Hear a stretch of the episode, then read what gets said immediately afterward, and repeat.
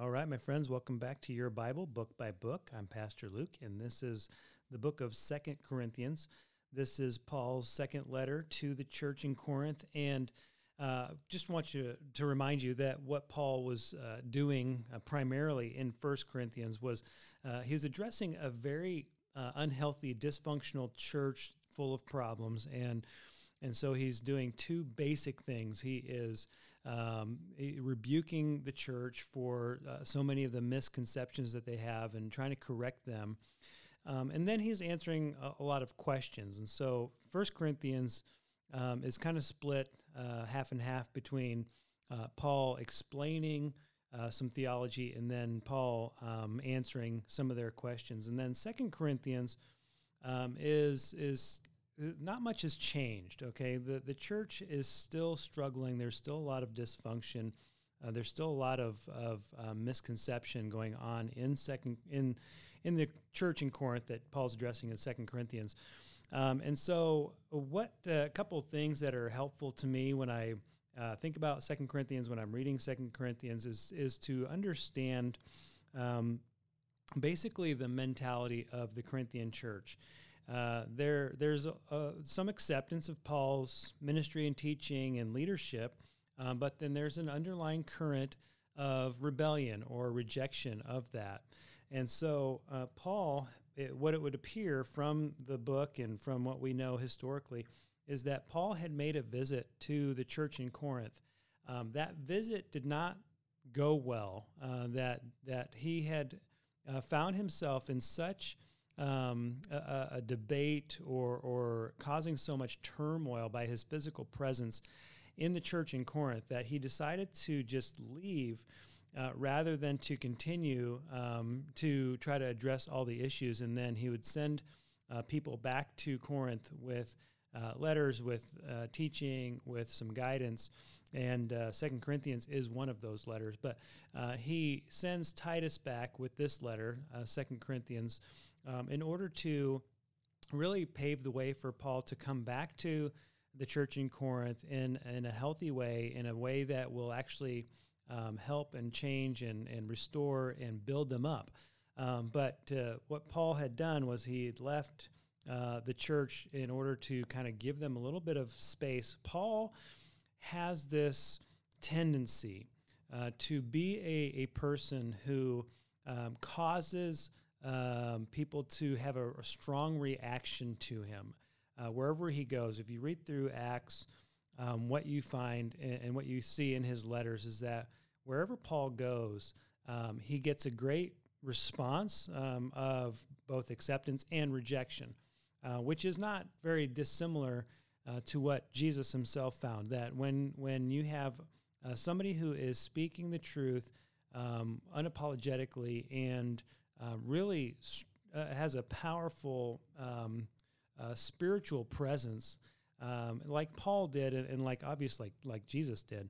Um, people tend to either flock to them um, or to be um, really uh, put off by them in, in, one sense or another. And, and really, the sense is threatened. Um, and uh, that that sense of fear or or sense of being threatened uh, can cause a, a, pretty strong negative reaction. And so uh, Paul finds that most places that he goes. He finds that in Corinth, and he finds that even within the church itself. And so um, he's trying to uh, give them a, a solid enough uh, background of teaching uh, that he can come back and he can really restore some peace and some right practices. And so, um, another thing that's helpful to understand Second Corinthians is that um, it is also still a response to First Corinthians. And so in First Corinthians, Paul had said um, to uh, the, the church there, the leaders there, uh, that they had this, this underlying problem, this very significant issue, which is that they had people in their church that were sexually immoral and, and, uh, and yet were calling themselves Christians and were sinning in such a way that even the culture of their day um, was basically shocked by it. it. It, was it was beyond even the the the immoral practices of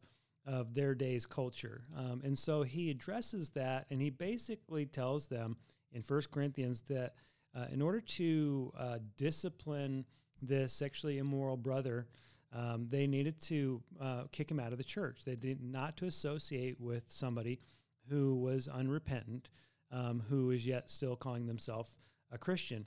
And so in Second Corinthians, you have a response to that whole issue in uh, 2 Corinthians 2, verse 5 following, talking about this, this issue that once that person does repent and they come back to um, the Lord, that you, you need to restore them and not continue to um, push them away, and that there needs to be a restoration. This is what grace is all about. And so uh, Paul needed to kind of correct what might have been in the Corinthian church an overcorrection by the people who were trying to be obedient and faithful to what they understood. And so he says, Now, if anyone has caused pain, he has caused it not to me, but in some measure, not to put it too severely, to all of you. For such a one, this punishment by the majority is enough. Um, and so you should rather turn to forgive and comfort him so that he may uh, uh, be overwhelmed by excessive sorrow, uh, or he may be overwhelmed by excessive sorrow. So there's a point where you bring these folks who have experienced that sense of discipline and that their need to come back to the Lord. Once they start turning back to the Lord, you you welcome them back in as a full brother or sister in Christ, and and uh, you bring them into the full fellowship. And so Paul is is uh, still correcting. Um, he's still answering some questions. He's still dealing with some of that that issue of um, the wrong theology and the wrong practice um, in Second Corinthians that were still happening in First Corinthians. Um, and so uh, another of the issues that why that happened or why there was uh, such a debate or dilemma was because of how the church, some of them, um, and enough of them, I guess, to cause a problem, some of them saw Paul as an inferior apostle. Um, and I think that on some level, Paul understood that uh, he had this um, he had this reputation, I guess, of of being an inferior apostle uh, to you know John and Peter and James and some of those other apostles, the what he would say the super apostles. Um, and the reason, though, wasn't because he was a later trans uh, uh, or convert, was because Paul suffered so much. Um, there was this idea that because um, Paul's uh, suffering was so severe, it, it, was so intense that he was persecuted so much, beaten and shipwrecked, and, and went through so many hardships uh, that there was an idea that, well, I wonder if uh, maybe he's just not as highly favored by God as these other apostles. And there began to be this kind of a question about uh, where Paul stood um, in in that that lineup of of authority or blessing or favor with God because of his sufferings. And Paul um, would go to great lengths to actually highlight um, the the reality that his sufferings made him uh, better, that that they were the proof or they were the evidence of God's uh, faithfulness and God's graciousness uh, to him, not that they were uh, a question mark or a somehow detraction from his authority or from um, his standing with the Lord, but that we all go through um, suffering. We all will uh, experience persecution as believers at some point. If you're going to follow the Lord, you're going to find yourself in in uh, at odds with the world. And and Paul actually makes a very clear case about that, and he defends his ministry, and that that begins in really in chapter uh, ten. Um, but what he's going to really uh, eventually lead up to is uh, the reality of of the thorn in the flesh that he had that that Jesus gave him a vision uh, of of why he suffered so much and the need for that suffering and the point of it, which was that uh, God or Jesus told him, He said that my grace is sufficient for you. Uh, three times Paul asked for this this thorn in the flesh to be taken away, um, and and the temptation that he had, or the uh, the pain that he had, the disability that he had, and there's really it's not clear what it particularly was. Um, we're not sure. It was it was a somehow he said it was a messenger of Satan. It was tormenting him. Um, and when he prayed for it to be taken away, Jesus said, My grace is sufficient for you. My strength is made complete um, and perfect in weakness. And Paul understood that it was in his weaknesses, in his need for the Lord, in the, in the times where he struggled the most, and the times that he felt uh, the worst was when he was most reliant on Christ. And so he he didn't mind uh, that stigma. It was it was okay for him. In fact, he actually um, was a champion for those that suffer. And so, first or Second Corinthians um, actually begins with uh, this whole idea of the God of all comfort. And so, chapter one in verse three, he begins this this whole statement about um, God comforting us and that He comforts us in our affliction so that we can comfort other people when they're afflicted as well. Uh, that there's this beautiful relationship between how we experience God's grace, His love, His comfort, His strength, um, His healing, so that we can then uh, legitimately offer it to other people uh, who need to know uh, the reality of the gospel in our own lives. It's not just a theory or or a theology, but it's actually been uh, experienced, lived out, um, and and we know it by the the reality of of our own um, having been through the things that God has promised, and also that God has brought us through. And so Jesus says that uh, in this world we will have trouble, but take heart, I've overcome the world. And so Paul experiences that uh, to a great degree, and uh, and really encourages Christians. And we see this throughout the New Testament um, that Christians are supposed to um, understand that suffering and, and uh, pain and and being at odds in the world is really part of what it means to be a Christian. That it it's not something to be afraid of. It's not something to be avoided. Um, it's something that uh, helps us to train us to follow the Lord closer, and, and that has a purpose. And doesn't mean that we're going to suffer intensely 24 uh, 7 for our entire life, but that when we go through seasons of suffering, we're not supposed to blame God or question uh, the, the reality of God or the love of God, but that uh, He has a purpose in that. Uh, so, Paul um, in Second Corinthians, um, he, he highlights some really important theological truths um, throughout the. I'm not going to go into all of them. I mean, obviously, we could uh, talk endlessly about all the things in uh, every book of the Bible that uh, is important, but just a couple of particular highlights. One is that in Second Corinthians we have um, the uh, greatest statement of what we call imputed righteousness uh, that exists anywhere in Scripture. Paul says in uh, 2 Corinthians 5 uh, 21, he says, For our sake, he made him, uh, Jesus, to be sin who knew no sin, so that in him we might become the righteousness of God. Okay, that statement is so powerfully packed full of meaning. And when we say imputed righteousness, what we're talking about is uh, the, the issue that God um, transfers uh, sin, our sin, onto Christ on the cross, and he transfers Christ's righteousness uh, onto us. So there's this switch that God uh, makes when we accept Jesus Christ that when God sees us, he actually sees Christ. He actually sees his son. He actually uh, looks at us and, and uh, understands and believes and, and knows that, that we are a new creation in Christ. And so that's what Paul says. We are regarded as new creatures in Christ, that we have become a changed being. That, that, that that's a reality that we have, and so that statement is backed up with this understanding of imputed righteousness. How does that work? It's uh, it's done in the sense of we have a, a theological or an eternal standing based on faith. That is that Christ is in me.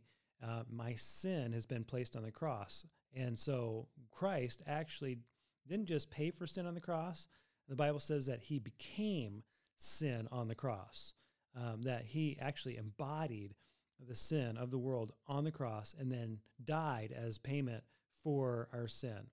Um, so it, it is a, a, such a fundamental and fantastic uh, theological truth that is highlighted in Second Corinthians.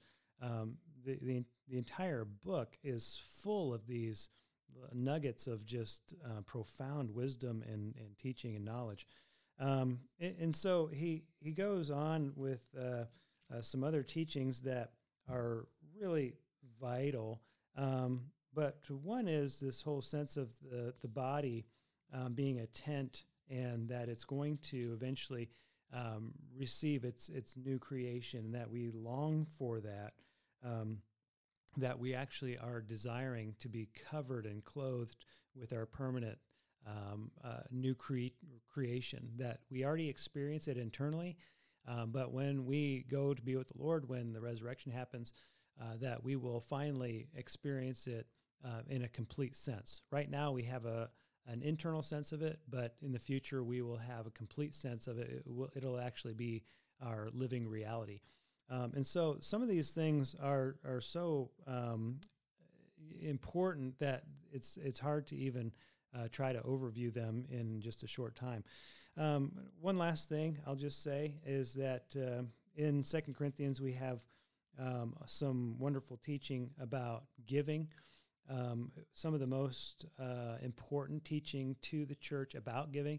Uh, the heart of the matter being that God loves a joyful giver, uh, but that we need to uh, really be intentional about how we give, how we um, use the money or the the things that God has given us, the possessions that God has given us, uh, to give back to Him in some sense of of worship. That it's a spiritual act that it's not a legal obligation uh, so much as it is uh, a spiritual act of, of worship to be able to respond to God with the things that He has blessed us with in order to uh, bless His kingdom, bless others, um, and see that the things of this world um, can be used for His glory. Uh, and so that's uh, such a powerful teaching in, in uh, chapter 9 and uh, needs to be highlighted in our lives as well. And uh, then, last of all, um, I'll just say that uh, uh in Second Corinthians, you have this uh, teaching, um, and, and, I think this is woven throughout Second Corinthians. Okay, it's but it's this teaching about what is um, false and what is true, what is uh, imitation and what is reality or authentic.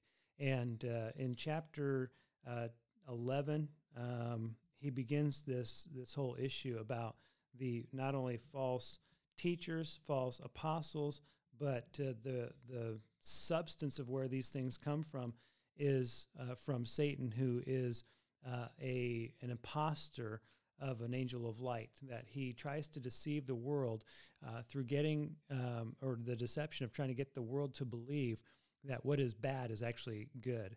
Um, and I think that that's such an important teaching for our day, uh, where in our culture right now, in our day, we have so much emphasis put on um, the the things of this world that the world is trying to shove down everybody's throat that are actually good and they're and they're actually evil. Uh, we're talking about sexual immorality. We're talking about uh, gender identity issues that uh, the the world is is trying to convince um, people, and I say the world, I mean the it's really a satanic philosophy, uh, but trying to convince the everybody, and and this is included in the church. We have many issues within uh, many churches where people are um, receiving lies instead of the truth because Satan makes it look appealing. Um, but it's this idea. Uh, that what is evil is actually good, and what is good is actually evil um, Isaiah had prophesied that that would happen, that we would call evil for good and good for evil. Um, and how that happens is that Satan masquerades as an angel of light, uh, portraying what is sinful as being preferable. Um, and the and the church has to dig into the Word of God, um, even more so in these days, because uh, without a proper knowledge and an understanding of what God's Word says, uh, we will not be able to see that deception when it comes because the majority of the world believes it. And the majority of the world is going to put pressure on the minority uh, to accept it. And uh, what you have in Paul uh, as being a figure who uh, causes people to feel uncomfortable because he speaks the truth in, lo- in love, but he speaks it unapologetically, is what the church uh, really needs to get back to and be all about. Uh, so, Second Corinthians, uh, fantastic book. I hope that you'll read it soon. It is, after all, your Bible, book by book.